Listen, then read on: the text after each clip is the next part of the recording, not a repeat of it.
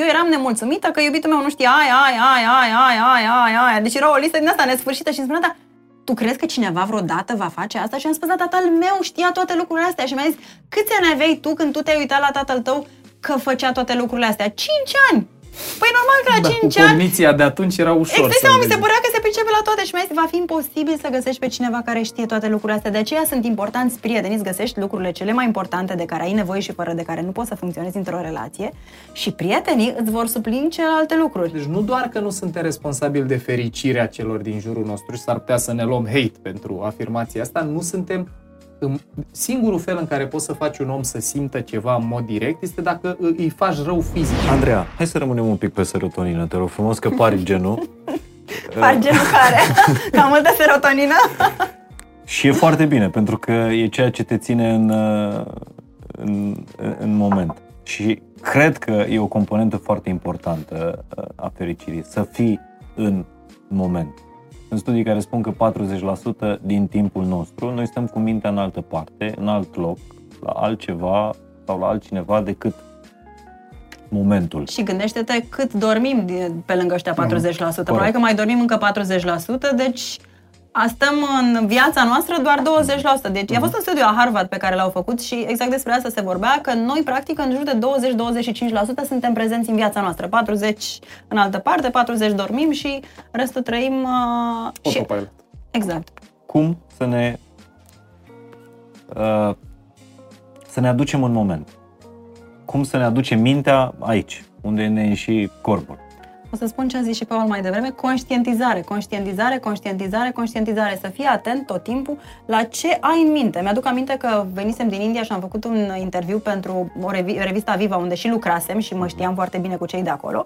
Și din interviu a durat cam vreo două ore și nu m-am atins de telefon. Mm. Și colega mea, Luana, cu care lucram la momentul respectiv, mi-a zis, băi, ce s-a întâmplat cu tine? Nu ai pus niciodată mâna pe telefon, tu erai agitat, aveai două telefoane, laptop, agenda, erai în continuu. Ce s-a întâmplat cu tine? Nu te recunosc. Pentru că am învățat să fiu atentă la omul respectiv și să fiu conștientă de toate gândurile care mi-apar, pentru că atunci când stau de vorbă cu tine sau cu tine, mm-hmm. îmi aduc aminte, aoleo, mâine dimineață trebuie să mă trezesc de vreme și uite că acum s-a făcut târziu și cât o mai dura podcastul ăsta și eu mai am de făcut de multe lucruri și, a, dar stai puțin, că, ce ai zis, Mihai, că n-am fost atentă, cum?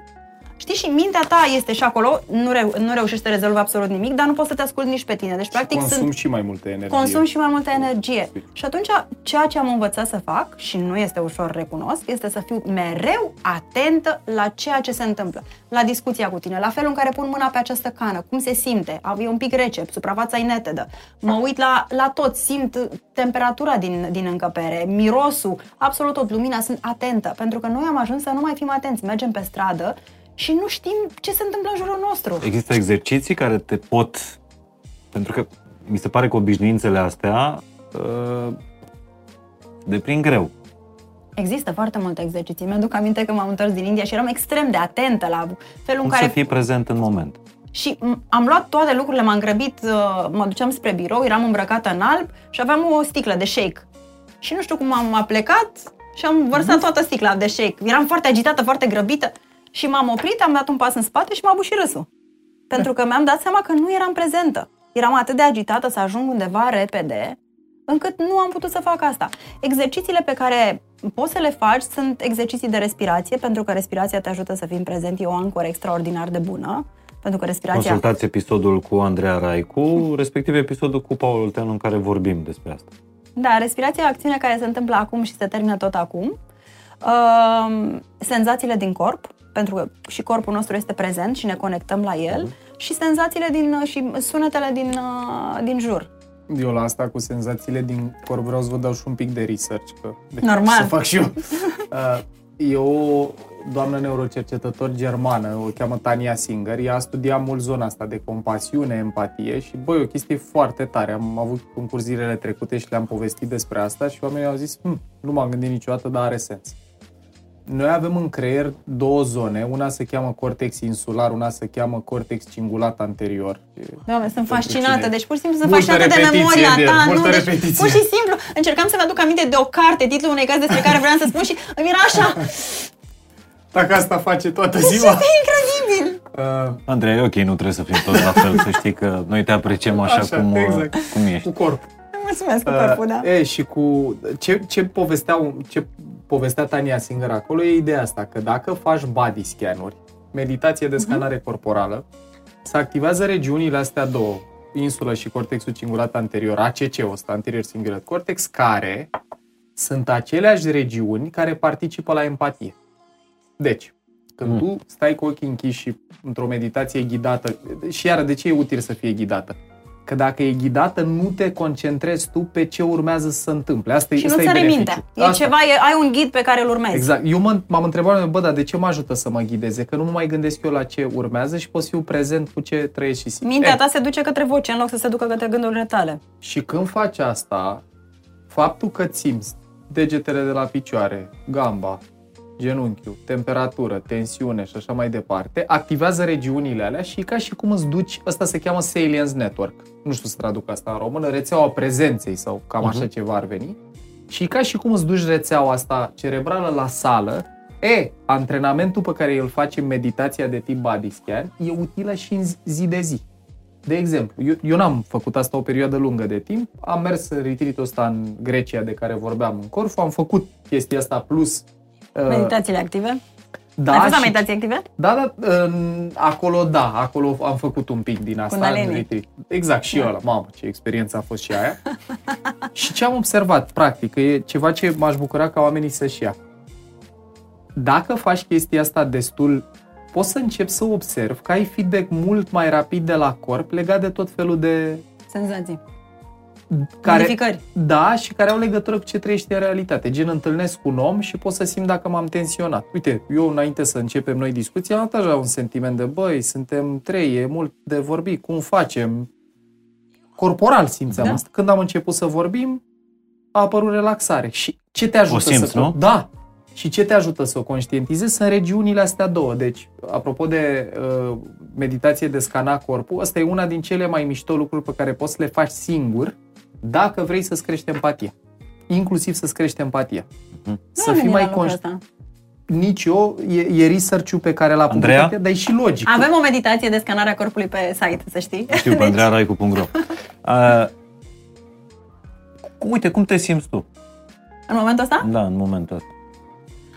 Uh, stai să închid ochii să mă gândesc. Știi, pentru că oamenii vin și spun cu mintea. Mhm. Uh, Cum eu ar mă simt trebui bine să- acum. Uh, Eu mă simt bine, sunt ok. Pentru Nu. că mintea are niște sertărașe cu Exact, eu mă răspunsuri simt bine. Și pregătite atunci, întotdeauna. în sesiune, spun ok, închide ochii și încep și respiră.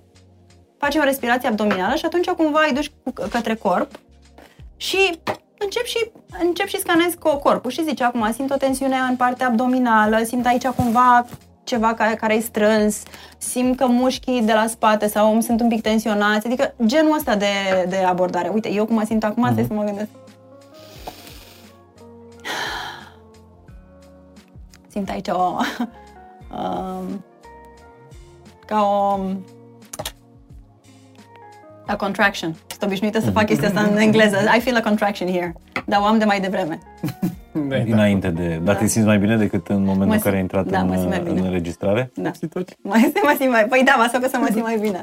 Eu mă simt super recunoscător pentru discuția asta. Am avut emoții uh, la început, le-am, le-am simțit în stomac, știi, ca înaintea unui examen, pentru că e, e o treabă cumva de ieșire din zona mea de confort cu un singur invitat. Abia ce mă obișnuisem cu asta, cu formatul ăsta.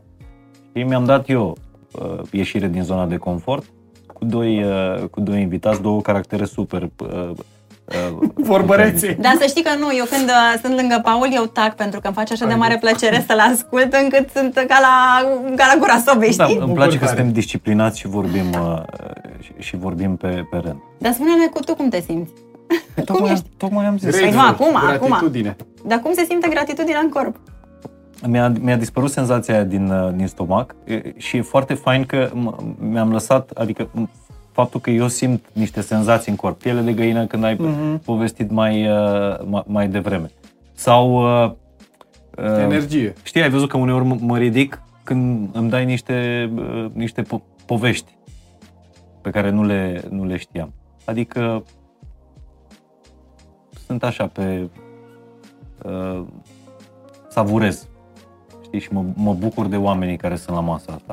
Mie ce mi se pare grozav când încep să ai relația asta cu corpul. E, uite, aproape că am avut uh, așa episodul sau conversația despre corp, băi, dar e util, că nu e, nu e ceva care te mișcă din punctul A în punctul B și îi dai mâncare și aia e. Eu am mai observat o chestie și iar împărtășesc ceva ce trăiesc. Când uh, am o zi sau o săptămână de asta sper încărcată și mai ales la cum arată calendarul în ultima vreme e, efectiv seara, stau cu Alexandra pe canapea în living, ne, vrem să ne uităm la un film, băi, și simt tensiune corporală, simt cumva agitație în corp. Altă chestie care poate să ajute e că în momentul în care devii conștient de ce simți, eu practic respirația aia de care am vorbit noi, 5 inspir, 5 țin, 5 expir, încerc cumva să o țin în echilibru. Imediat încep, imediat. Vreo 2-3 minute de când încep să am grijă doar atât. Mă uit tot la filmul ăla, dar încep să fac asta să-mi controlez felul în care respir și mai ales să fie mai profundă Abdominală. și inspirul și expirul și abdominal, dispare din tensiune și, băi, eu simt nevoia să zic asta că sunt o grămadă de oameni care or să zică e prostii, toți știm să respirăm. Bun, știi să respirăm, dar nu în felul care ne face bine. Adică toți știm să respirăm cât să supraviețuim. Și cum e, respir superficial, trăiești superficial. Da, da, și uh, vreau să zic ideea asta tocmai că corpul nu-ți dă doar feedback despre ce se întâmplă aici și acum, e și o pârghie cu care poți să afectezi ce se întâmplă aici și acum. Imediat. Deci am la un moment dat am făcut un curs cu uh, Oana Pelea, a fost profesora noastră de tehnici teatrale și exercițiul ăla în care zice să-ți bagi un creion în gură, Mhm. să stai așa, ăla în gură și să fii trist. Bă, nu prea merge. Adică, cum corpul nostru știe că dacă stai, aha, e mai degrabă asociat fericirii și când ții capul în sus, când ești trist, stai mai degrabă contractat, Voiat. colapsat. Plus, când buzele sunt pe spate, nu prea e asociat sentimentului de tristețe, ăla e cel mai bun exemplu care poate să arate că corpul modifică starea emoțională. Nu doar că îți dă feedback despre starea emoțională, e oglindă, e și pârghie de transformare. Da, legat de ce vorbeai mai devreme, am început să fac niște sesiuni de terapie corporală cu cineva din America și eram foarte entuziasmată și am început sesiunea pe Zoom și eram așa și uh, am început să povestesc și mi-a zis stop. Nu no, stop. M-a pus să închid ochii, m-a pus să fac respirații, m-a pus să fac niște exerciții de respirație și mi-a zis, now you can tell me. Și în momentul în care s-a făcut liniște și am început să vorbesc, m-a bus și plânsul. Mm. Pentru că am avut spațiu și m-am conectat atât de bine la mine încât am putut să simt toate lucrurile de care am fugit în toată agitația în care eram. Și cumva e ceva ce noi nu suntem obișnuiți și nu ne dăm spațiu să facem niciodată, mai cu seamă faptul că nu ne dăm voie să fim triști. Chiar la un moment dat cineva m-a întrebat de curând, dar tu de ce ești tristă? Nu e ok să fii tristă. Mhm. Ba da, e foarte plânge, ok, n-ai pentru de că ce să fii tristețea supărat. face parte din viață, e una dintre emoțiile importante pe care noi le avem și faptul că nu ni le exprimăm, nu noi exprimăm, nu înseamnă că ea nu există. Și da, uh, eu sunt tristă, la fel ca foarte mulți oameni și mi-asum că sunt tristă și stau cu tristețea până când se consumă. Și cumva îmi doresc foarte tare să vorbesc despre asta, pentru că oamenii își imaginează că cei care apar la televizor sau sunt persoane publice sau care sunt, au un anumit statut, nu trăiesc starea de nefericire sau starea de tristețe. Păi tocmai am vorbit la începutul episodului că toate aceste circunstanțe contează prea puțin. Deci în- asta. Da, dar am Ecuația simțit, fericirii. nevoia Mai cumva nasol. să, am simțit nevoia cumva să accentuez și să dau un exemplu personal pentru că oamenii uh, f- încearcă să facă lucrurile pe care f- le fac oamenii pe care îi urmăresc și sunt cumva supărați că nu au aceleași Băi, cât de rezultate. mișto e ideea asta. Mai ales într-o cultură de asta super competitivă, cum e a noastră de la cât, asta cât a luat colegul, cred că oamenii care au mai ascultat podcastul meu sau și în conversația noastră sau așa, cred că s-au săturat de câte ori zic asta. Dar așa e, știi, adică faptul că te uiți la un om și îl respecti și vezi că are cu precădere o viață dezirabilă pentru tine, probabil e parte din motivul pentru care îl urmărești, faptul că omul ăla nu îți arată momentele de furie, de frică, de tristețe, nu înseamnă că nu le trăiește, ba chiar aș zice și din ce am văzut în rândul clienților ăstora mai C-level, așa mai director general, băi, sunt singur rău oamenii ăștia, adică Da. e și mai complicat că exact cum descriei tu, trebuie să și keep up the appearances, să Exact. proiectezi imaginea pe care oamenii au învățat să o urmărească, să... Și cu Și- care s-au obișnuit, plus că toți oamenii care fac parte din categoria asta, așa sunt. Da, Deși eu trebuie da, să fiu da. la fel, nu pot să fiu prej- mai Uite, prejos. ca să revin la de unde am început conversația, de unde ai început tu, Mihai, conversația, pe mine asta m-a impresionat când te-am uh, văzut la podcastul lui. Pentru că cumva, na, din personajul public care popula mintea mea în ceea ce te privește, nu știam altceva și când am văzut că ai povestit cu deschidere despre cum ai trăit, despre faptul că ți-a fost rău, despre abisul de care am vorbit inițial și acum, zis, băi, acum pot să conectez cu omul ăsta, acum e relatable, acum e uman, știi? Uite, e de-al meu. Da, și da. vreau să dau un exemplu, e tâmpit exemplu după ce am vorbit despre ce am simțit în relație cu episodul vostru, Băsescu, așa a mobilizat oamenii atunci, cu dragă Stolo. Momentul ăla, care a mișcat milioane de oameni, n-a fost pentru că el era trist că s-a retras Tolojan dacă ar fi fost, uh-huh. ci pentru că în contrast cu o stană de piatră emoțională, contra candidatului, el a putut să arate niște umanitate. Și a plâns, dacă ți minte, asta nu? e, dragă Stolo, când l-a luat de... Băi, aia, asta a făcut momentul ăla, adică momentul ăla a arătat da? umanitate, emoție, care e relatable. Elefantul, creierul nostru vulnerabilitate, ca să folosim un alt clișeu Brene. din aceste Brene, da. da. Uh, prime episoade. Da, uh, atât, doar ideea asta vreau să o punctez în relație cu exemplu cu Băsescu. Că, vezi, noi fugim, știi cum spuneai tu, nu fi trist, nu-ți fie frică, n-ai de ce să fii supărat, n-ai de ce să fii... Și le spunem copiilor asta la o vârstă la care noi, de fapt, ce sancționăm acolo e comportamentul. Eu ce aș vrea e să nu mai plângi, că mă confrunți cu propria mea tristețe, exact, pe care eu nu știu să o metabolizez, așa că oprește-te din plâns. Ca și cu prietenii, se întâmplă la fel, te întâlnești cu un prieten și tu ești Aici, supărat, supărat și încearcă să-ți schimbe starea și dacă nu poate să ți-o schimbe, preferă să nu mai vorbească cu tine. Da. Hai că te sun eu puțin mai încolo, hai că ai grijă de tine. Yes. Pentru că nu se simte bine în energia. Eu am câțiva prieteni pe care știu că nu pot să-i abordez atunci când sunt tristă, pentru că nu se simt confortabil cu starea mea. Și atunci am înțeles că nu pot și îi abordez în alte, în alte situații. Bun.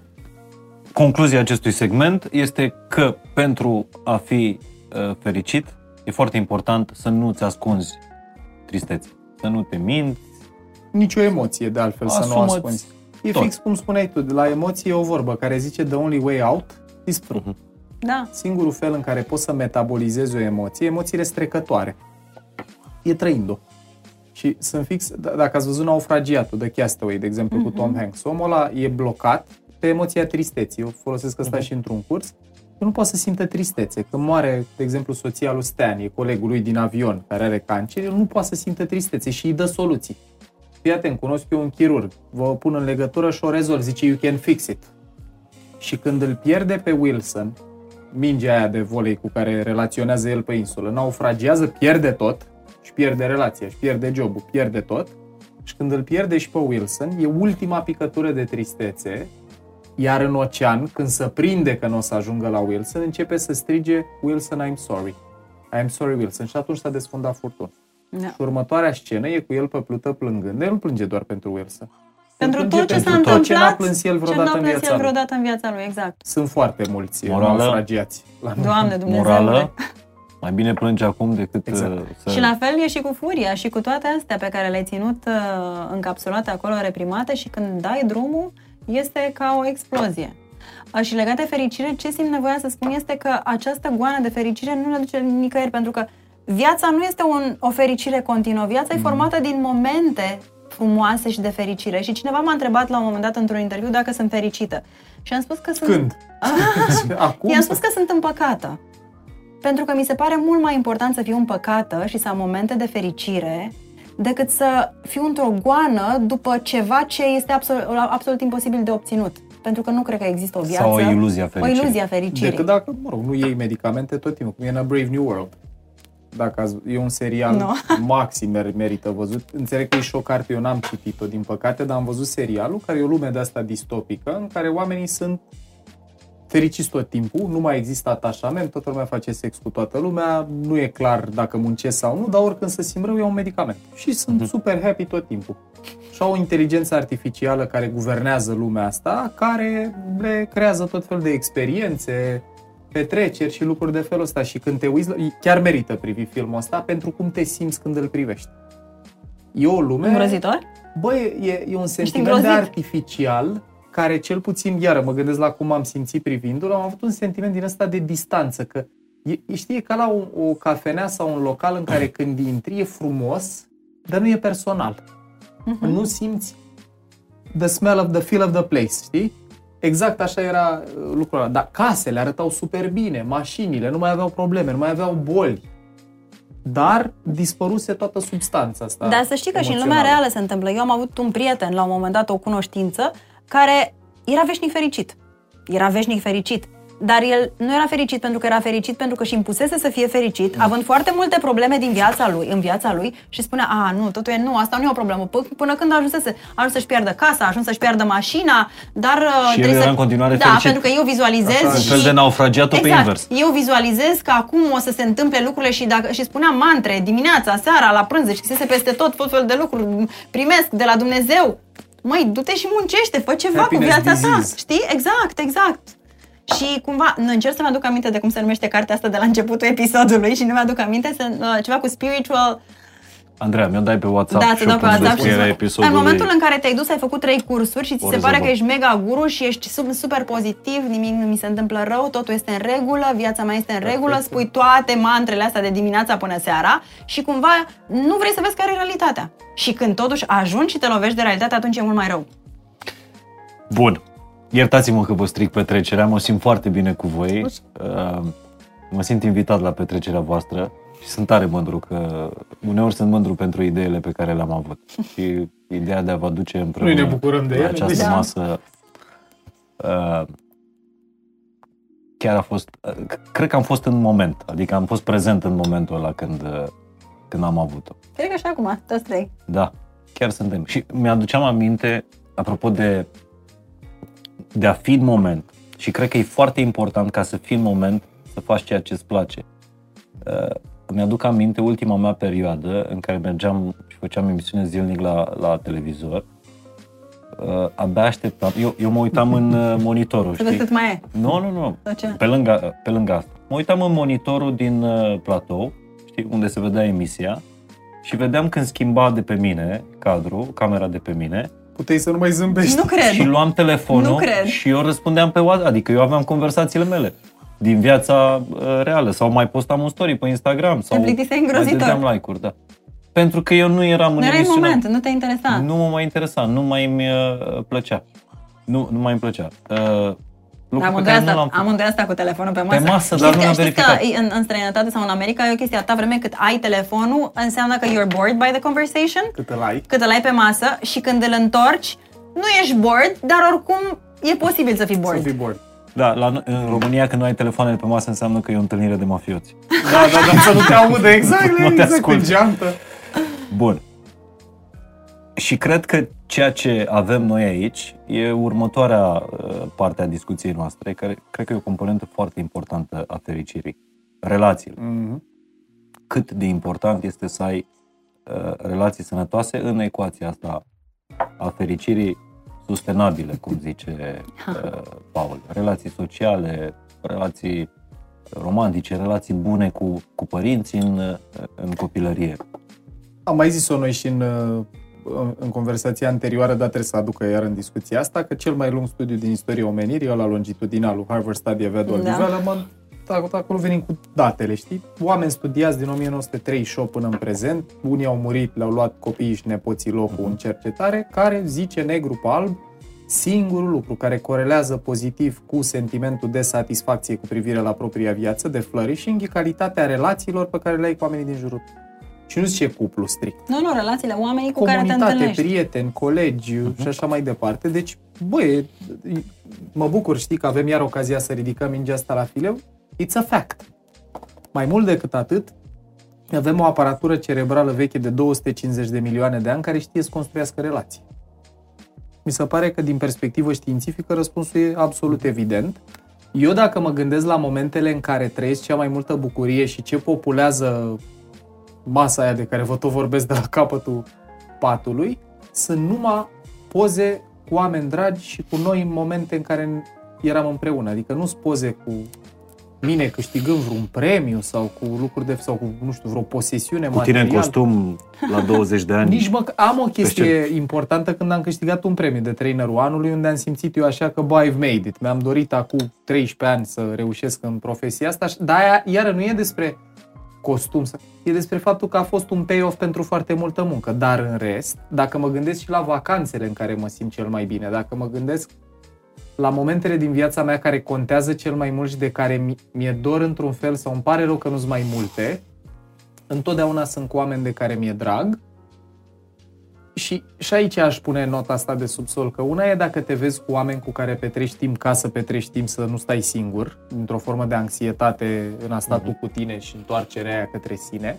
Și alta e dacă petreci timp cu oameni cu care uiți cât e ceasul sau uiți că ai telefonul pe masă sau că există telefoane. Și cred că iar e util să înțelegem cât de puternice sunt relațiile din viața noastră pentru noi și acum aș zice și o chestie care nu știu dacă e înregistrat ce ne întreb Mihai, dar uite, social media și televizorul te face să ai sentiment, te fac să ai sentimentul că ai relații cu oameni cu care n-ai de fapt relații. Faptul că... Și cu care nici măcar nu te vezi, doar Asta vezi zic. ce fac.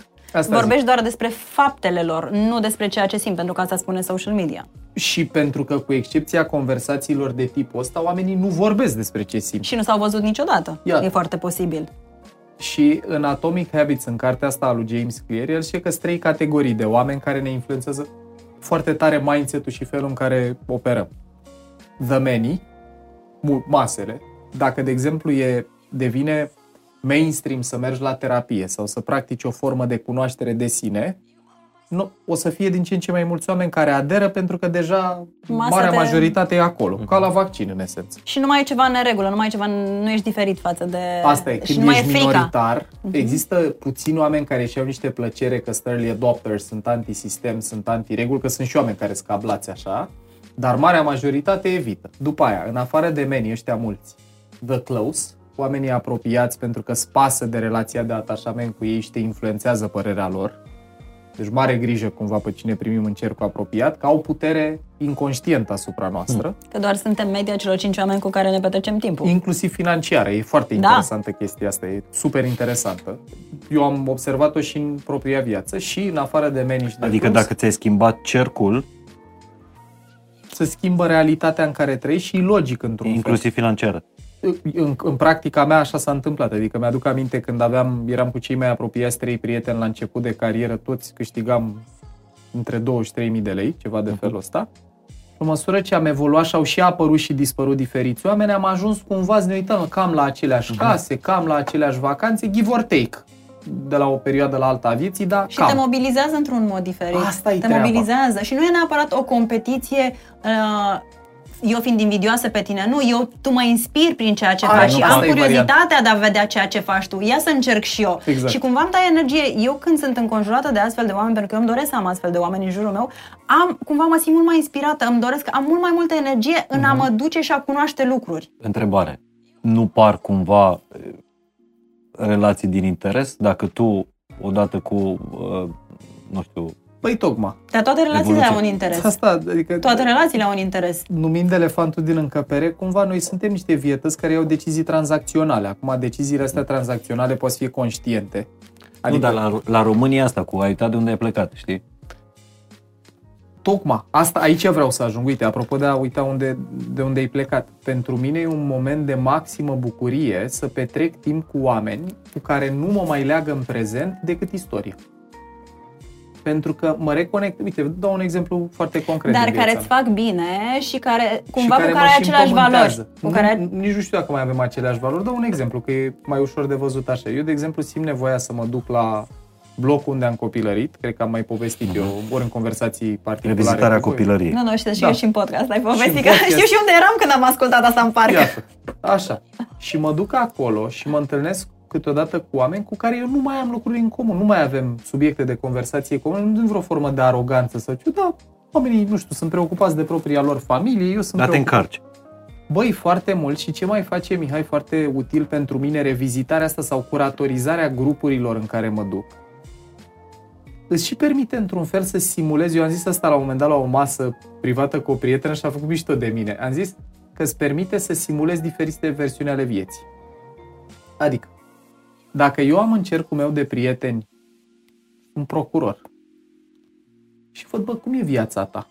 Petrec timp cu el, văd cum arată viața lui, fără să mă fi angajat în parcursul ăsta de viață, eu pot să simulez, dacă trăiesc empatia aia de care vorbeam, în care când el îmi povestește lucruri chiar pot să le simt, cum ar fi arătat viața mea dacă o luam pe traiectoria respectivă. Lucru care e foarte interesant cumva și în alegerea carierei. Dacă ai un copil, Mi-aduc aminte cât a contat pentru mine că taică miu când avea discuții de afaceri cu oamenii mari, când eram eu copil, bă, mă lăsa să stau în cameră.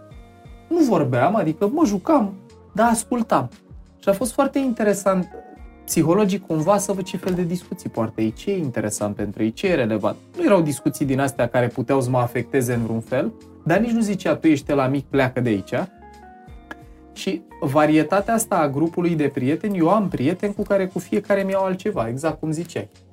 Am prieteni cu care mă leagă multă istorie și când mă întâlnesc cu ei simt că reactivez în mintea mea o parte a mea care se atenuează când nu-i mai văd o perioadă.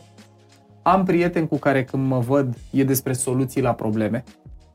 Când mă văd cu ei oricând pot să găsesc soluții. Am prieteni cu care mă, când mă văd pot să fac tâmpenii, pot să fac chestii stupide, copilărești, că e genul de grup. Și toate astea sunt părți din noi sănătatea psihică, Jung zicea, nu-i părerea mea, e să poți să integrezi toate dimensiunile astea diferențiate. Toate interesele astea. Ex- toate subpersonalitățile, el așa mm. le și zicea. Super, subpersonalities, într-un tot unitar care poate să coexiste. Adică eu sunt și frumos și urât, și deștept și prost câteodată. Când mă întâlnesc cu unii prieteni, la diferite teme în discuție, sunt prost. Eu nu mă pricep la lucrul ăla deloc, de exemplu. Și e interesantă cum să zic eu, varietatea asta pentru că nu te rigidizează. Dacă ești bancher și te vezi numai cu bancheri de tăi și numărați, nu știu, casele, copiii, uh-huh. banii, nu știu ce, dincolo de faptul că s-ar putea să nu fie lucruri care aduc multă fericire, alea pe care le evaluăm, s-ar putea să-ți dai seama că e un fel de confirmation bias de grup. Ne strângi, exact cum ziceai, știi, dacă toți trebuie să proiectăm o imagine, pe noi ne petrecem o grămadă de ore și asta facem, ne gândim, tu cum te îmbraci, tu cum, eu cum mă îmbrac, și se reduce doar la asta. Eu știu foarte multe grupuri de antreprenori tineri care asta îmi spun. Nu putem să ieșim din acest lucru pentru că unul vine și spune că face aia, altul spune că vine și eu nu pot să vin să spun eu nu mai fac asta. Pentru că înseamnă că e ceva în regulă cu mine și, și, și îmi pierd apartenența, o să fiu lăsat în urmă și nu vreau să fac asta. Yes. Bun, perfect.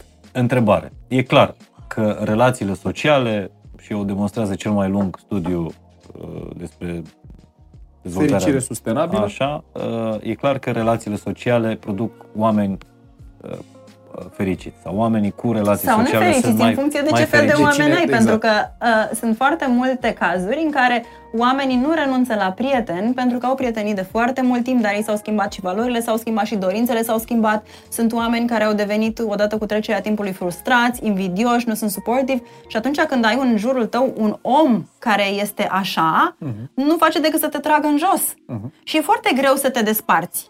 Cum îți găsești tribul, grupul Uh, îi place asta cu tribul, îi place maxim, foarte mult lui maxim. Paul, am văzut cu Eu și simt că am format un trib aici. așa repede, da? Da, da, da, da, da că sunt multe lucruri în comun. Și cum simți că nu ți se mai potrivește relația? Că e o relație toxică inclusiv de grup, de, de, de trib. Păi, în primul rând, mă uit foarte des la telefon când mă întâlnesc cu oamenii respectivi și nu mai am despre ce să vorbesc. Okay. Sunt doar discuții de suprafață și am să revin cu metafora aia pe care am spus-o și data trecută când ne-am întâlnit, că pentru mine viața e ca un autobuz în care intră mulți oameni de-a lungul timpului, mulți, mulți, mulți, autobuzul se umple și eu nu prea mai am ce să vorbesc cu unii dintre ei și sunt frustrată că nu am cu cine să vorbesc.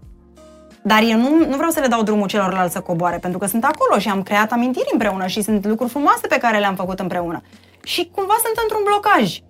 Eu m-am schimbat și relația uh-huh. noastră s-a schimbat, pentru că noi evoluăm. Și uh-huh. atunci ce trebuie să fac? Să dau drumul la atașament, să-i las să coboare ca să fac spațiu să vină alți oameni. Și eu am făcut asta de-a lungul timpului pe care l-am trăit, mai ales după schimbarea mea destul de mare în urma călătoriei în India și mi-am dat seama că nu mai rezonez cu niște prieteni care mă vreau la fel cum eram înainte. Uh-huh. Nu m-au acceptat, eram ca un copil care a crescut, dar ei mă vreau să fiu îmbrăcată în aceleași haine, care nu mai îmi veneau. Și atunci ce am făcut? Am văzut că nu mai este nicio cale să rămânem împreună și ne-am despărțit. Unele despărțiri mai violente, altele pur și simplu de la sine. Pe dau. Exact. E ok, mai... nu, nu, nu trebuie să simțim uh, remușcări pentru, pentru faptul ăsta. Ți-ai părăsit cercul de prieteni, ai uitat de unde ai plecat. Uh, adică România au o vorbă pentru uh, pentru orice ca să te simți prost, ca să-ți dea cu shaming. Exact, exact. Da. Atâta vreme, eu în cazul relațiilor respective am încercat să mm, ne adaptăm, nu s-a putut și asta a însemnat că eu nu mai pot să fiu acolo pentru că ar trebui să fiu altcineva decât Aia. sunt. Asta ar însemna că eu trebuie să mă adaptez nevoilor tale, dorințelor tale și să-mi trăiesc viața în funcție de ce crezi tu că e corect. Dar acel lucru nu este ok pentru mine și atunci eu trebuie să înțeleg și oricât de atașată sunt de tine, eu trebuie să-ți dau drumul și să-ți mulțumesc pentru toată călătoria pe care am făcut-o. Nu înseamnă că îți port pică, dar până aici am călătorit împreună. Relațiile nu sunt întotdeauna pe viață. Și trebuie să ne oprim. Și nu este, nu e cumva uh, ușor. Și văd asta și în sesiunile de terapie pe care le fac, de coaching pe care le fac cu fetele, care îmi spun că m-am schimbat și nu mai am nu mai, am, nu mai rezonez cu prietenii, nu mai am despre ce să vorbesc. Mm-hmm. Trebuie să le dai drumul și va intra, va veni altcineva în, în locul lor. Și vorbind de prieteni, e foarte important să fii înconjurat de oameni care au, cum, au aceleași valori, pentru că așa, mai ales dacă știi momentele grele, poți să faci un reality check. Pentru că tu îți creezi o realitate a ta și ai nevoie de cineva care are niște valori foarte sau în care ai încredere, care să te țină la, la, la mal. Îmi permis să fac o scanare a cercului tău foarte apropiat. Nu trebuie să-mi spui cine sunt. Spune-mi, te rog frumos, cu ce se ocupă cei mai importanți uh, cinci oameni sau cele mai importante cinci prietene ale tale. Cu ce se ocupă? Uh, am mai mult de cinci prietene. Nu, cele mai... Primele cinci care îți vin mai... în minte, nu cele mai importante. Prima care îmi vine în minte este psiholog. Uh-huh. A doua care îmi vine în minte este director de televiziune. A treia care îmi vine în minte face personal development. Uh, producție, altcineva. Uh, adică tot media. Producție. Nu, nu, mai mult în zona de modă. Ah, ok. Așa. Uh, a făcut televiziune o altă prietenă uh-huh. și acum și-a luat timp liber pentru ea. Uh-huh. Um, în zona de beauty.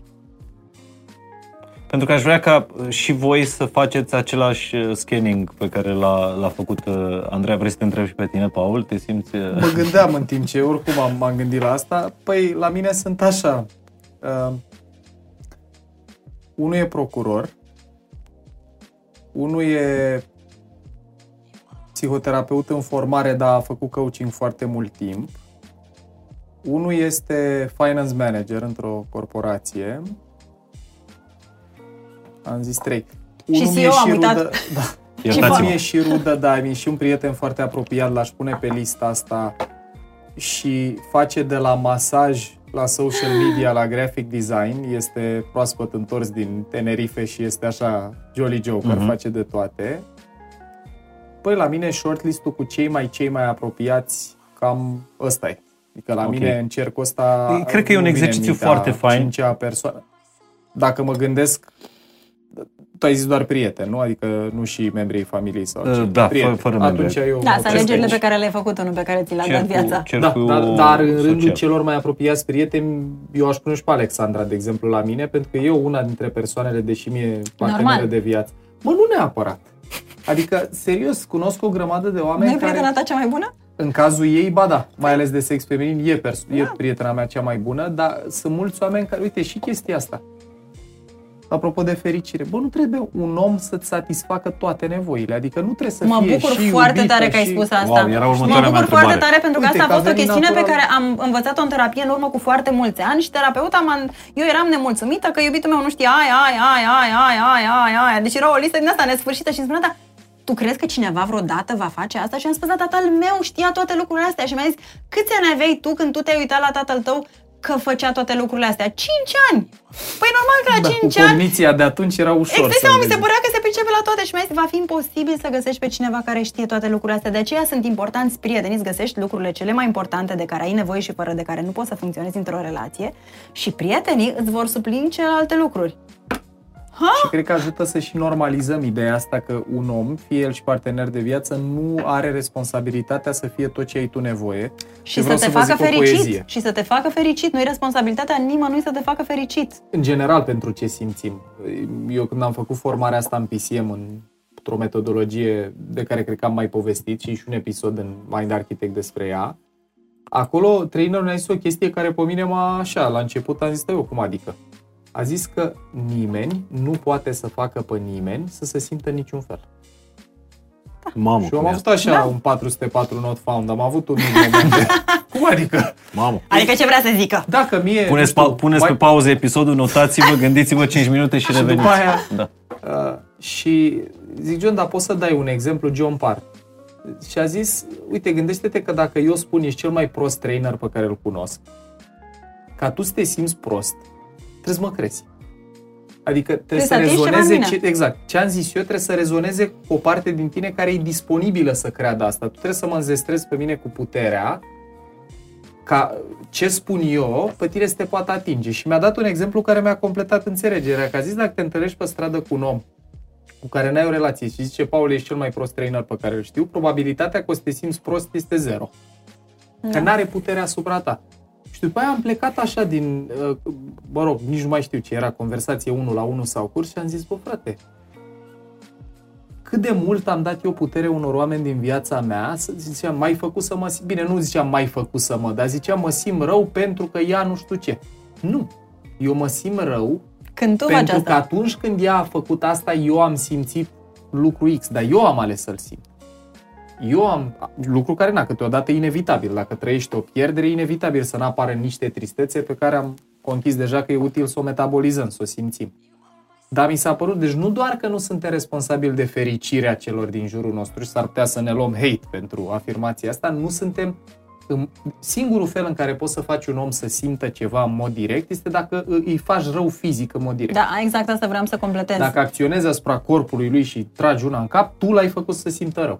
Dar dacă eu îi spun, băi, eu cred că tu meriți mai mult și te înjosești în rolul ăsta profesional, dacă tu te înfurii, tu ai ales să te înfurii la ce am zis eu. E foarte interesantă Și e perspectivă. greu de ajuns acolo. Da, e foarte greu. Nici Cum eu nu ajungi pot să o acolo, trăiesc Andreea? all the way, adică Deci, nu... ca, ca să uh, su- sumarizez, uh, dacă tu îmi spui ceva mie și eu spun mai făcut să mă simt prost, greșit. Ai ales. Ar trebui să spun mă simt prost pentru că mi-ai spus asta. Nu tu m-ai făcut pe mine să mă, Mă, simt prost. sim- când tu ai făcut asta, eu m-am simțit prost. Ok. Când tu ai făcut. Pentru că cei Sau mai ai mulți spun, tu mă faci să mă simt prost, tu nu mă faci să mă simt respectată, Din tu nu mă cauza faci ta. să mă simt așa. Și mi-aduc aminte acum, m- mi-aduc aminte de un curs la care am fost și uh, vorbeam despre, scrisesem eu la un moment dat două mail-uri la doi foști iubiți de-ai mei în care le spuneam tot felul de lucruri și după aia a trecut timpul. a trecut timpul și am găsit uh, mail-urile Stai un pic, care le-ai erau, stai scris puțin, revin, care, deci erau mail, nici nu știu dacă le-am trimis, habar n-am, acum foarte mulți ani. Și erau- irrelevant. da, irrelevant. Și erau două mail-uri identice la două intervale, la intervale de timp foarte mari, Bune. identice. Și eram mai, Doamne Dumnezeule, cum? ce asta? Și ce ai scris? Ce le-ai scris? Adică Că nu mă respect, că nu știu ce, că nu știu ce, că nu știu ce. Cui spuneam lucrurile astea? Nu lor. Mie. Pentru că atâta vreme cât eu aleg să stau într-un loc în care eu nu mă simt cum ar trebui să mă simt, trebuie să plec. Și trebuie să rezolv eu problemele interne. Pentru că atunci când am încredere în mine, am uh, uh, sau Stimă de sine. stimă de sine ridicată, n-am să te las niciodată să-mi faci toate lucrurile astea. Pentru că nu mi-e bine și atunci plec. Și nu ești un trainer bun. Înseamnă că eu trebuie să lucrez la lucrul ăsta în așa fel încât să cred că sunt un trainer bun. Tu nu poți să mă atingi în locul lucrurile în care eu sunt împăcată. Mhm. Atâta vreme cât eu sunt împăcată cu ceea ce fac, cu viața mea, indiferent ce îmi spui tu, nu mă va afecta. Eu dau și un barometru aici, uite, apropo de cum poți să te prinzi de ce simți mai uh, fidel. Cu cât trăiești mai multă furie în relație cu ceva ce ți s-a zis sau ai trăit, cu atât ești mai vulnerabil în zona aia. Uh-huh. Deci, Dau, iară, mă pun pe masă la disecție. Pentru mine, cel mai oribil sentiment, cred că noi am vorbit despre asta și într-o discuție doar între noi, e să simt neputință. Cel mai oribil sentiment, adică lucru care pe mine mă îngrozește cel mai tare, care îmi dă o senzație fizică de disconfort, e să n-am ce să fac, să nu pot să fac ceva legat de ceva, să trăiesc sentimentul Pentru ăsta de tine neajutorare. sau pentru cineva Nu contează. Că e rău Că n-ai Alexandrei și libertatea- n-am da. cum să o ajut, că văd, nu știu, că n-ai nicio opțiune. Exact. Și îmi dau seama că reacția mea și în filme, mă, când mă uit la filme în care cineva neajutorat rupe cătușele, mie mi se face pielea de găină și câteodată îmi dau lacrimile pentru că mă văd în situația aia. E o parte din mine care a trăit în trecut genul ăla de neputință și e încă de vindecat, e încă work in progress. Și ăsta e un barometru super bun. Cu cât te înfurie sau te afectează emoțional ceva mai tare, cu atât aia e o zonă unde merită să te uiți mai atent. Și cum, lu- cum o lucrăm, Andreea? Stai că încă procesam ce spunea pentru că Deci- eu rezonez foarte tare cu exact același lucru am și eu, tot neputința, mă înfurie îngrozitor Exact, de tare, asta e. îmi dă o senzație, pur și simplu simt că mă sufoc, simt o contractură, o, un, cu corpul extrem de contractat și mâine și peste tot și, mă, și simt și căldură în același timp, pentru că simt Aia e. furia a faptului că nu pot să fac ceea ce îmi doresc să fac. Uh, Păi pot să spun cum fac eu. Așa, cred că e de... În primul rând, observ stările respective și înțeleg de unde vine treaba asta. Pentru că De demult. da, trebuie să înțeleg de unde vine și să înțeleg cine funcționează. La mine e copilul și adultul, la tine elefantul și călărețul. Și îmi dau seama dacă eu sunt în situația respectivă ca și copil sau ca și adult. Pentru că un copil, în situația respectivă, poate că nu poate să facă față. Dar adultul găsește resursele necesare să facă față. Pentru că noi, ca și copii, nu putem. Da, nu avem avem o resurse, neajutorare avem biologică. neajutorare. Dar când ești ca adult, ai mult mai multe resurse la dispoziție și nu se termină pământul. Ca și copil ți se pare că se termină pământul. Chiar și în despărțiri, chiar vorbeam la un moment dat în terapie despre faptul că foarte mulți oameni când se despart pur și simplu nu pot trece peste momentul ăla și îl, îl suferă și îl rumegă și îl întorc și trec 5 ani de zile și sunt în acel moment. Un adult are capacitatea să înțeleagă, să proceseze durerea și să meargă mai departe în viața lui. Pe când un copil rămâne acolo cu această suferință. cu mențiunea importantă aici, că dacă în copilărie tu n-ai dezvoltat capabilitatea să poți să trăiești lucrul respectiv, de exemplu, oamenii care, care le e greu să depășească despărțiri n-au învățat să metabolizeze tristețe. Tristețea este o emoție care în 100% din cazuri are legătură cu trecutul. Nu poți fi trist legat de ceva ce nu s-a întâmplat încă. Da, în urma unei pierderi. Tristețea exact. intervine Loss. în urma unei E pierderi. Întotdeauna în în urma unei pierderi. Și atunci dacă eu când eram copil am primit frecvent mesajul nu, nu fi trist, n-ai de ce să plângi, eu ți iau altă jucărie, Compensare. din astea, tu nu dezvolți capabilitatea psihologică să metabolizezi pierderi. Și asta se și vede la adulți, că oamenii care nu știu să trăiască pierderi, când sunt pe punctul de a pierde ceva, Pleacă. în loc să trăiască tristețe, trăiesc mânie și frustrare, să supraîncarcă cu muncă ca să evite pierderea.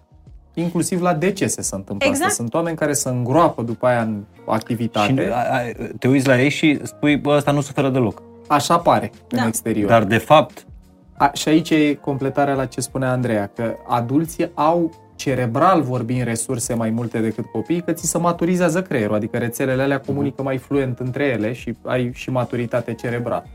Problema e că dacă eu n-am învățat, de exemplu, să trăiesc emoția asta a tristeții din interdicții. N-ai voie să fii trist. Ce văd, de ce plângi ești femeie? Dacă ești băiețel sau invers. Nu mai, fi, nu mai plânge, nu mai fi fraier. E, acolo, dacă n-ai învățat-o atunci, trebuie să o înveți în viața adultă. Urmează... Doamne, Castaway. știi cât de greu este? Nu pot să-ți spun, pentru că eu rezonez foarte tare cu ceea ce ai spus, pentru că eu am fost un copil care a fost extrem de trist în acest workshop de primary birth de care vorbeam data trecută. A venit la mine și mi-a zis, tu ai fost un copil trist. E, da, știi tu că am fost eu un copil trist. Eram super fericită. Și am avut șocul să înțeleg că de fapt am fost un copil trist, dar niciodată nu mi-am arătat tristețea. Și a trebuit să învăț tristețea și a fost foarte greu pentru că mă loveam de această furie care era atât de puternică în mine și fără să știu că de desubt era tristețea. Mi-era mult mai simplu să stau în furie decât să o dau la o parte și să mă duc la tristețe, pentru că tristețea era atât de mult, era o mare de tristețe și mi-era greu, era insuportabil să las acea mare de tristețe, cum a fost în Castaway, să-i dai, să o deschizi, să deschizi ușa și să vină toată peste tine. Și atunci e mult mai simplu să te desparți din furie, să faci ca toate visele în momentul în care lucrurile nu merg și să nu poți să accepti că pierzi, pentru că exact, Exact, așa să cum ai eviți, spus, în exact. momentul în care tu accepti că pierzi, vine tristețea pe care nu vrei să o, să o trăiești. Mai ales dacă nu ești prieten cu ea. Și asta se aplică. Uite, e desenul animat Inside Out. Da, Băi, ce temă, drăguț. temă, Ce știi? drăguț, neapărat dacă nu l-ați văzut trebuie să-l vedeți. Desen animat pentru copii pe Minunat. care trebuie să-l vadă toți părinții. Da. Și în tot desenul ăsta animat era întrebarea, ce face sadness? Da. Știi, erau emoțiile alea și nu știa ce face sadness. Știau ce face anger, știau ce face fear, disgust și joy. Și nimeni nu știa ce face sadness. Sadness te ajută să metabolizezi pierderi. Da. E emoția care îți permite să te desparți de ceva ce ți-a fost drag, nu mai e în viața ta și poți să mergi înainte. Și dacă nu dezvolți capabilitatea asta când ești puiuț, poți să o dezvolți după aia, dar e, E mai... foarte greu. Uite, îți spun sincer, acum când vorbești despre tristețe, deci în corp simt, simt o stare, o senzație aici de greutate. Mhm. Aici, se- exact, Exact, se și aici simte. este deci tristețea. tristețea e ok, să o simți, să stai acolo, pentru că e cea mai bună metodă să nu ajungi la mânie, la furie, la... Mai ales când mânia aia nu e legitimă, că iară, dacă eu, de exemplu, uh, am, eu dau un exemplu banal, ai un loc de parcare plătit, da, ți-ai cumpărat un loc și îți găsești altă mașină pe el, e legitim să simți mânie. Că în situația aia, mânia e o emoție mobilizatoare care te ajută să te lupți pentru ce e al tău. Da, îți dă energia. Îți dă Mânia energia. mereu de energie, de aia e și poți să get high. Forța aia asta fantastică. Exact. Mie, de exemplu, eu când sunt așa, prietenii spun, ești ca o furtună, ești ca o Exact. vijelie, Asta pentru e. că mă desfășor Aia ca e. să nu simt tristețea. Aia e. Dar sunt situații când e legitim și sănătos să simți mânie. Ăsta e un Da. exemplu. Dacă cineva, nu știu, atentează la copilul tău, îl agresează, este absolut legitim să simți mânie, nu tristețe. Dar când trăiești pierderi, cum ar fi, nu știu, dau un exemplu așa, poate unii oameni au trăit, să-ți moare animalul de companie din vari motive, nu știu, a lins pe jos unde îi da cu detergent și s-a otrăvit. Situații pe care eu le-am auzit. Acolo e foarte interesant să observi ce trăiesc oamenii ăia, pentru că atunci când dispare o vietate cu care aveai o relație de atașament din viața ta, e, e legitim și firesc să trăiești tristețe. Dacă eu când văd că a murit cățelul respectiv sau a, am trăit pierderea aia, sunt mânios, cine a dat mă cu Petros? Cine a fost mă tâmpitul care n-a pus pe jos? Nu știu ce, cine l-a lăsat mă? Acolo e un indicator bunicel că eu nu pot să trăiesc emoția asta. Și o vezi și în relații de cuplu, că tot uh, eram la tema relații. Trăiești o despărțire care automat, dacă ai fost atașat de omul ăla, o să apare tristețe, inevitabil. La orice pierdere apare tristețea, Asta mai e. mare sau mai mică. Și vezi oameni, îi întreb, ce mai face cu tare? Să moară. Din registros. Cine mă? Nu știu mă ce face. Să văd dacă mai găsește ea pe cineva. Câte geamantane am cămărat eu pe scări la cămin. Cine o ducea mă cu mașina în fiecare weekend? Și vezi mânie, pentru că eu nu pot să mă conectez cu tristețea. Așa sunt fix poveștile ca în naufragiat, unde peste ani de zile mergi cu mașina pe lângă orașul în care o duceai pe persoana aia, auzi o melodie pe care o ascultai cu ea în mașină și vin lacrimile. Trei ani mai târziu. Ăla a fost momentul când ai avut resursele să metabolizezi asta. Și e ca la decese într-un fel. E legitim într-un fel dacă nu poți să o metabolizezi atunci că ai credit, ai job, nu ai timp. Dacă uh-huh. intri în starea aia de tristețe și te, o lași să te pătrundă, nu mai poți să te, să-ți vezi de, vezi de treabă. Periculos e să rămâi blocat așa. Eu cunosc oameni care au trăit pierderi și n-au mai călcat în casa unde s-a întâmplat pierderea niciodată. Sau care nu mai poate să meargă într-un cartier pentru că acolo stătea cineva pe care au pierdut. Acolo devine super toxic să nu poți să te conectezi cu emoțiile. E ok și durerea, e ok și tristețea.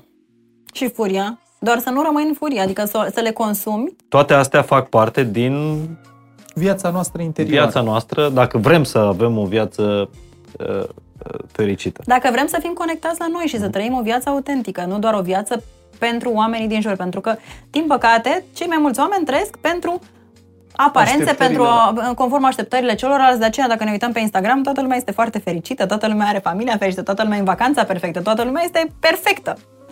Și cu toate astea, depresia Anxietatea. Altfel, cifrele în lume arată cu totul și cu totul altfel. Dar cum să faci să nu-ți sprijini fericirea pe altcineva?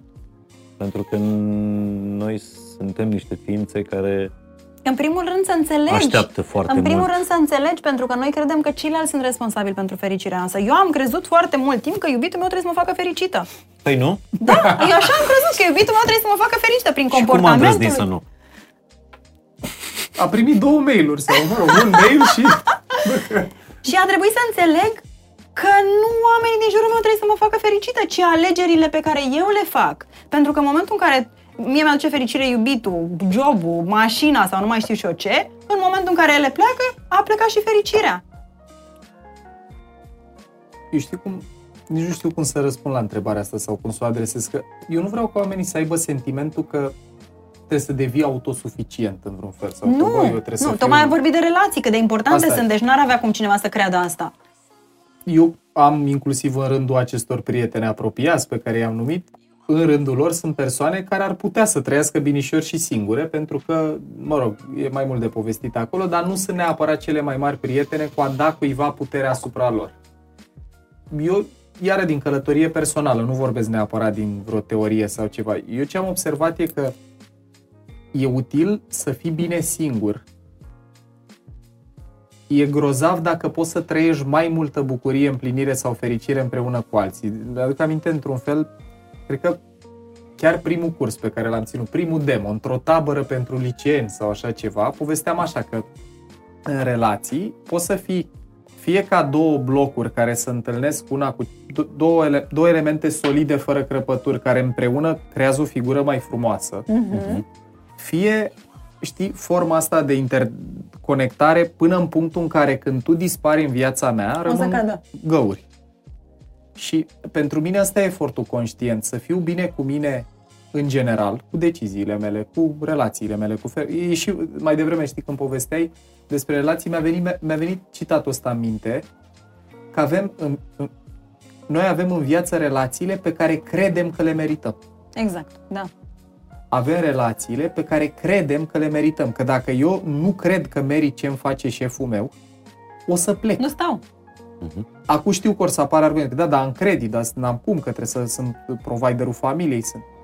Dacă tu nu crezi că meriți lucrul ăla, o să-ți mobilizezi energia Ca să, să găsești găsești o variante. alternativă, nu să te complaci. Dacă te complaci, dragilor, e antagonizat, dar asta e realitatea. Înseamnă că elefantul, structurile alea primitive care învață prin repetiție și asociere, care n-au mult discernământ, ălora le dă cu mai mult plus să stea decât să plece. Eu am avut și o relație de cuplu cu o, o, o persoană care ne tot certam pe aceeași temă recurentă, gelozie, zona asta. Zic, "Bă, dacă ție ți atât de rău cu mine, de ce nu pleci? A zis, mie e mai bine cu tine decât fără tine. Rău cu rău, dar mai rău fără rău. Cam așa. Cam așa e vorba românească, nu? Exact. Și uh, asta mi se pare important, știi, să înțelegem că noi avem relații și de prietenie, și profesionale, și de cuplu, și părinte-copil, până la limita la care nouă ni se pare inconștient, legitim să pățim ce pățim, cu bune și cu rele în chestia asta. Atunci eu aș zice așa că noi hardware suntem animale sociale și singurătatea e toxică pentru noi la propriu. Deci nu există ideea asta să trăiești în izolare. Tarzan sau Mowgli nu ar fi supraviețuit. În lumea reală așa ceva nu se putea întâmpla. Dar e periculos, tocmai că avem de 10 ori mai mulți neuroni aia specializați în proiecție, să proiectez ce am eu nevoie peste alți oameni care devin colecția dorințelor mele, care trebuie să-mi satisfacă nevoile oricând am nevoie de. Adică, și uite, mai împărtășesc o idee care e tot la intersecția a ce vorbim. Eu am observat la mine, sunt curios cum o trăiți, mie mi-e greu să tolerez nemulțumirea oamenilor care îmi sunt dragi. De exemplu, când o văd pe Alexandra nemulțumită de ceva ce eu fac, mă enervează. Mhm. Și îmi dau seama că nu e sănătos ca eu să trăiesc furie pe faptul că ea trăiește nemulțumire în relație cu ceva ce eu am făcut sau n-am făcut. Asta e tot ceva ce am învățat când eram mic, că dacă mama era nemulțumită, în general mi se întâmplă și mie ceva rău. Sau s-a produs asocierea asta acolo. Dar e interesant că, nu știu pentru voi cum e, mie mi- încă mi-e greu să fiu confortabil cu disconfortul celor din jurul meu. Știi? Și dacă văd pe cineva la un curs că nu prea e bine, eu dau seama, bă, stai puțin. Eu sunt în rolul ăsta să livrez cât pot eu de bine. Ca în, vreau să vă zic o poezie, mai devreme era manifestul terapiilor Gestalt, care zicea așa. Ce You are you and I am I. I am not in this world to live up to your expectations and you are not in this world to live up to mine. If by chance we find each other, it's wonderful. If not, it can't be helped.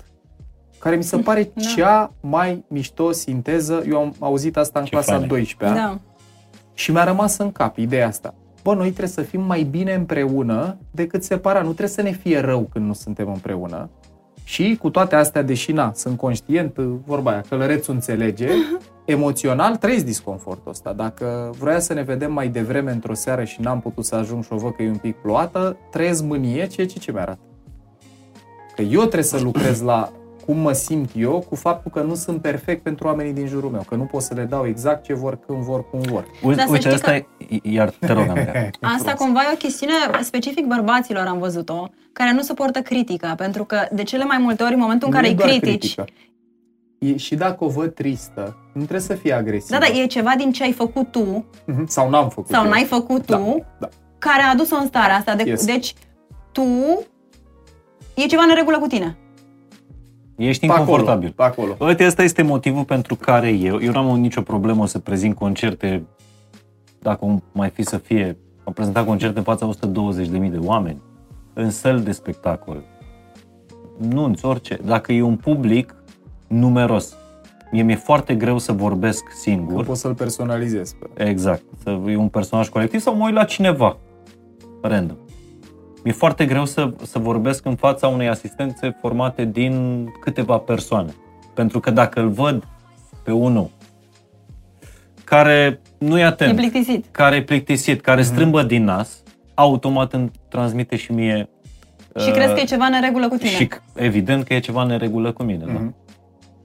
Pentru Adică nu reușesc să mă setez că de fapt problema e a lui.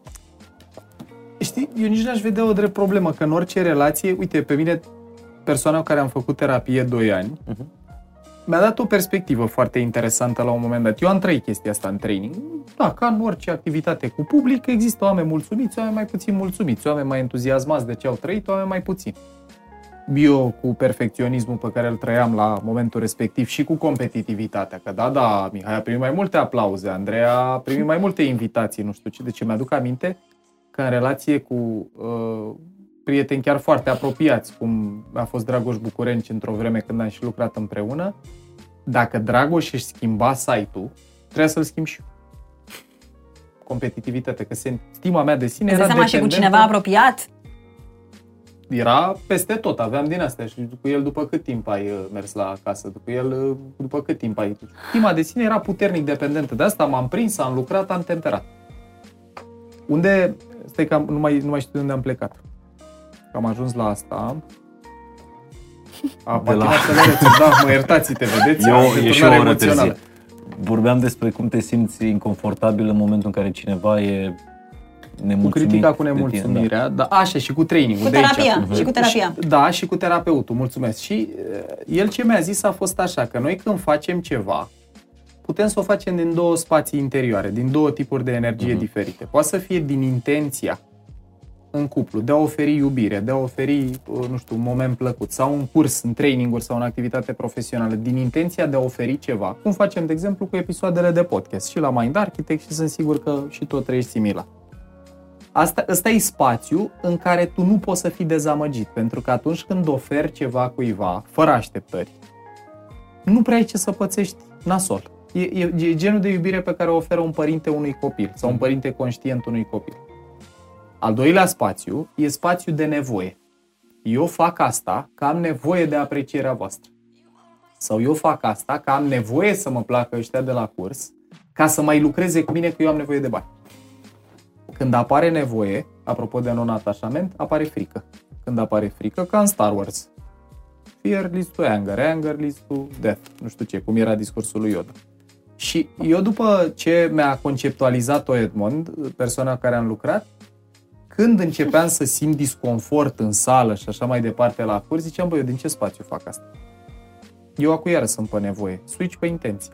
Și m-a ajutat că eu am avut efectiv oameni în sală, la cursuri, am trăit tot felul de experiențe în care, nu știu, unul a dormit la un moment dat, am avut oameni care înjurau de față cu colegele lor.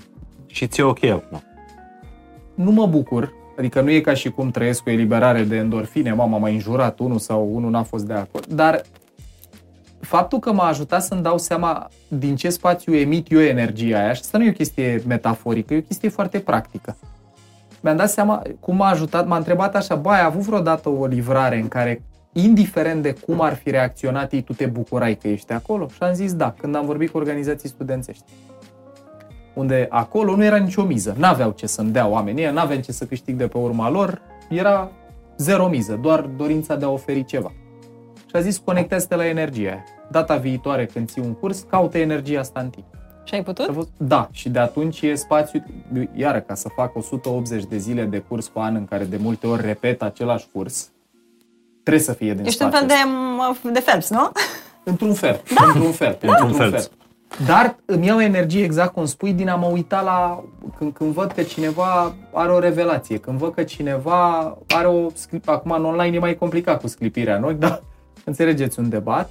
Și vreau să zic că motivul pentru care cred că ți-e ușor cu mase e că masele sunt depersonalizate. Adică vorbești cu o chestie amorfă, unde maxim din cât țipă, aplaudă ceva, îți iei un, De un unde îți iei feedback. super energie. Și asta vreau să zic, Da. că e și o energie diferită, energia de grup e complet diferită. Dar e mai, e mai greu să ne mulțumești 120.000 de oameni, trebuie să greșești rău. Nu-i de tot. vezi pe ea nemulțumiți. Nu-i Asta vezi, zic, se decât pierde să ne în mulțime. mulțumești 5, că dacă te uiți la 5 și 1 să uită aiurea, primești. E groasă. Dacă sunt uh, 1000 nemulțumiți în 120 de mii, nu se simte la fel de tare. Perfect adevărat. Eu am, de exemplu, aveam asta cu vinovăția când invitam pe cineva într-un loc și mi se părea că nu se simte bine și e din cauza mea că nu se simte Ia, bine.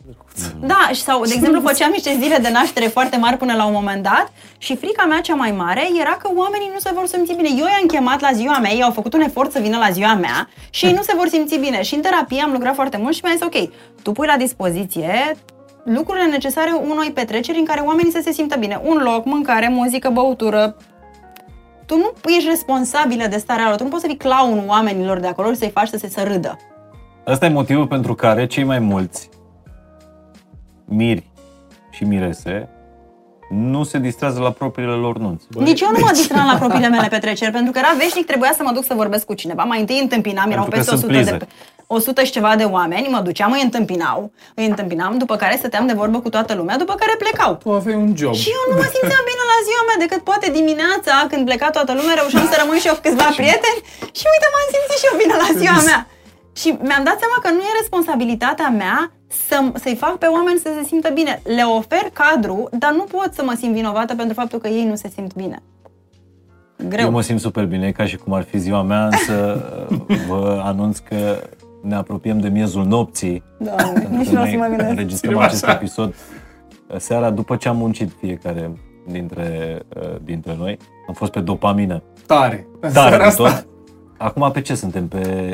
uh, Oxitocin aș zice că e pe comuniune, pe sharing, să leagă conversația altfel. Ne-am Așa, încălzit. nici Să ne serotonină, uităm așa în ochi în ochi ca să... serotonină un pic, nimic? Pe liniște și așezare, eu sunt prea pe dopamină ca să simt. Da. Momentul ăla, cred că în drum spre casă, în mașină, simt, o să simt fiu Și eu așa. simt. serotonină. Eu nu mai sunt pe dopamină, E, sunt așa, știți. sunt așezată. Bine mă, că puteți. Cum era? Mi-a plăcut călătoria de, uh, de astăzi. Chiar cred că e- e un episod uh, care o să vă fie de, de foarte folos. Uh, Și lucrul cu care aș vrea aici e terenul Andrei pe care poate să zburde, Să se joace. să se joace foarte mult. Copilul. Uh, Știi, știi că e un podcast despre care mai vorbeam, uh, The Happiness Lab. Da. Se numește făcut de uh, Dr. Lori uh, Santos. Santos. Așa, care la, uh, la ea la universitate, la un dat a propus un curs despre fericire. Mhm. Ea s-a așteptat să vină vreo 30 de uh, studenți. Au venit mai mulți. Normal, toată lumea în Din căutarea ce, în ce, fericirii. din ce în ce mai, uh, uh, mai mulți. A fost unul dintre cele mai de succes cursuri. Cursuri, pe îmi acolo. imaginez. Le-a pus și pe net, după aceea sute de mii, dacă nu milioane de, uh, de vizualizări. Și ce mi-a plăcut era faptul că ea le dădea studenților. A zis că ea n-a putut să, să măsoare științific dacă acest curs de fericire al ei i-a făcut mai fericiți pe, uh, pe studenți. Dar faptul că veneau din ce în ce mai mulți și că a avut succesul ăsta uh, imens, e și asta o dovadă că cursul ăsta i-a schimbat în, în, în, într-un fel. Și ea le dădea teme de casă la cursul ăsta de fericire. Și tema de casă era 10 minute de meditație, să scrie 5 lucruri pentru care sunt recunoscători și să fac o faptă bună. Și cum ar fi să ne dăm la final fiecare dintre noi și celor care ascultă, care se uită, să ne dăm tema asta de casă. Da, eu în cursuri și în, uh, în sesiuni dau foarte multe teme de casă, pentru că oamenii uh, atunci au timp, sau mă rog, ar trebui să-și facă timp să se, să se întrebe și să, să vadă ce e în interior. Pentru că oamenii, cum spuneam la început, nu știu. Nu știu ce îi face fericiți, nu știu care sunt lucrurile care le dau energie. Și cred că unul dintre, una dintre întrebări ar fi ce-ți dă, ce-ți dă energie, care e activitatea care îți dă energie și care e activitatea care îți ia energia.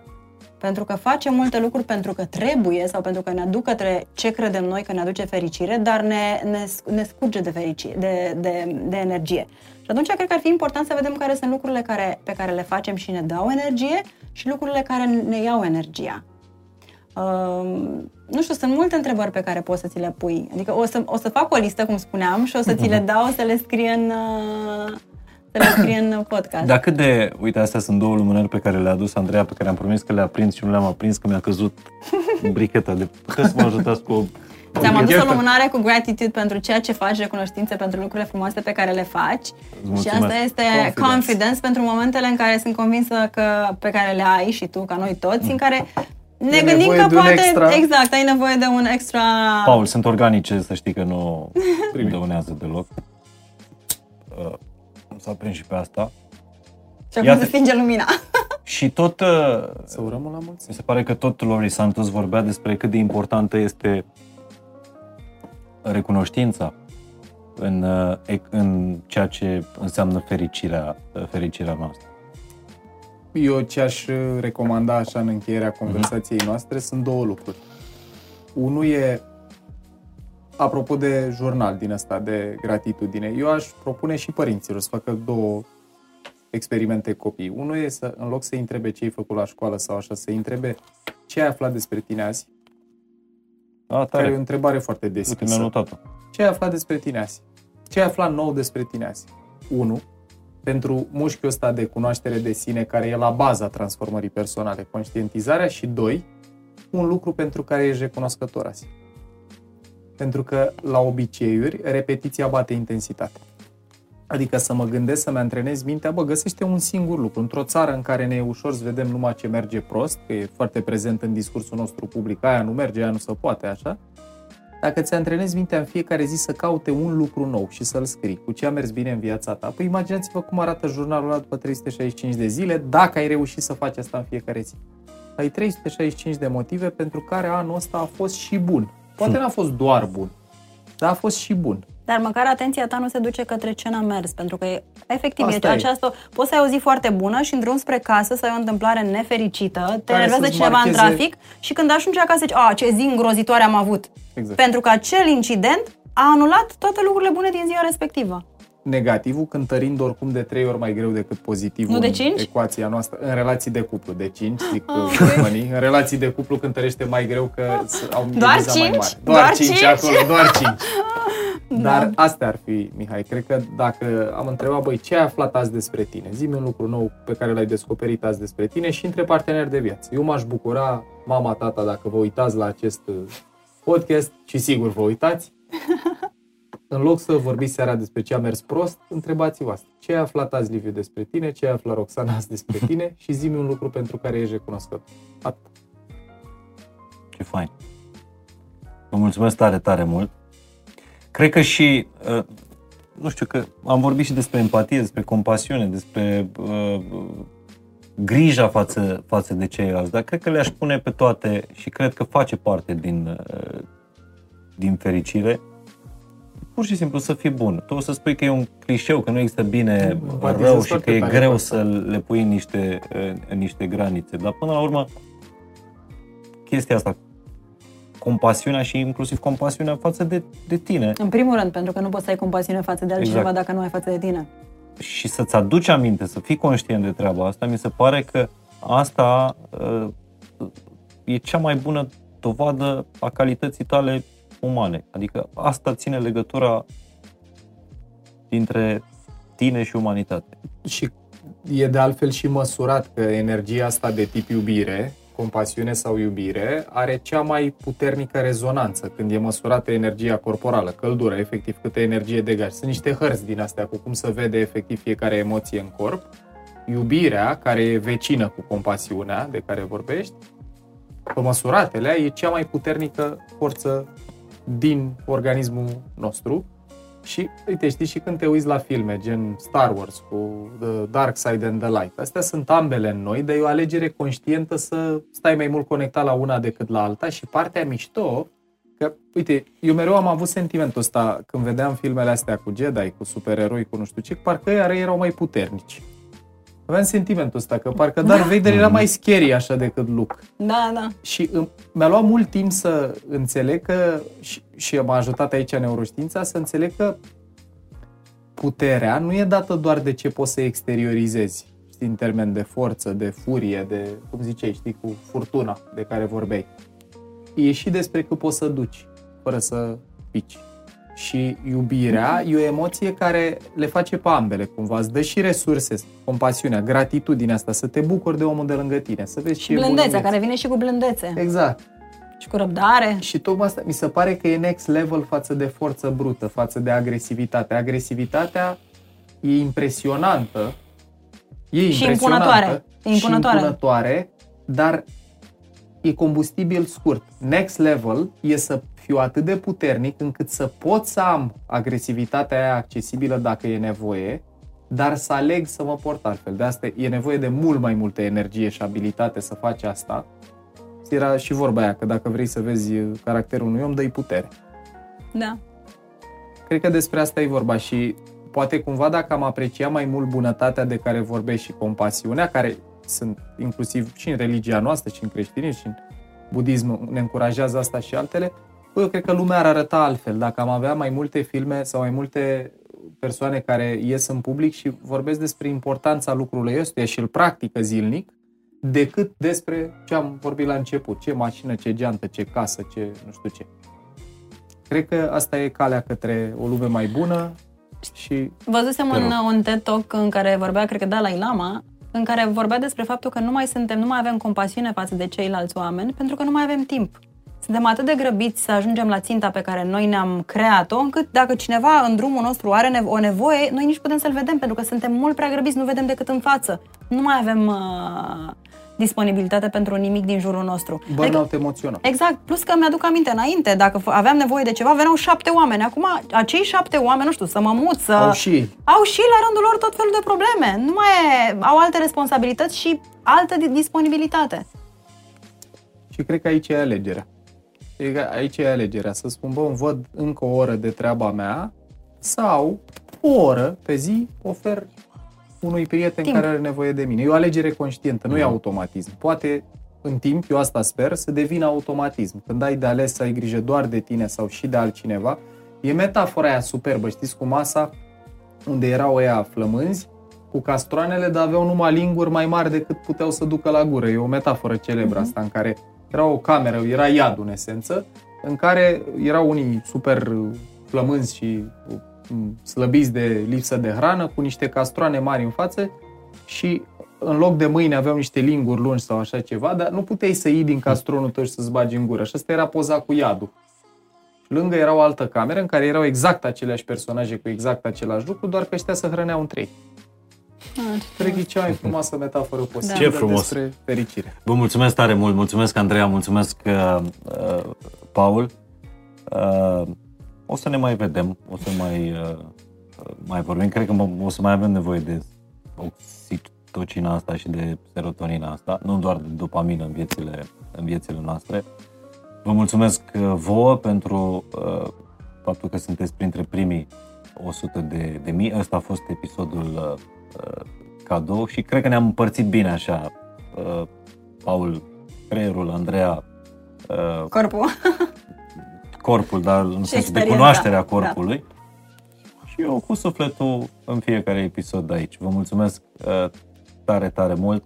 Uh, fiți nu neapărat fericiți, fiți conștient fericiți. Uh, sper să fi învățat uh, niște lucruri. Ați văzut că fericirea e posibilă, uh, e, multă, e multă știință, e multă cunoaștere uh, de sine și asta e singura șansă să vă întoarceți fericiți într-o lume nefericită pe care, ușor, ușor, om cu om, să o facem mai happy. Ne vedem săptămâna viitoare la Fain și Simplu.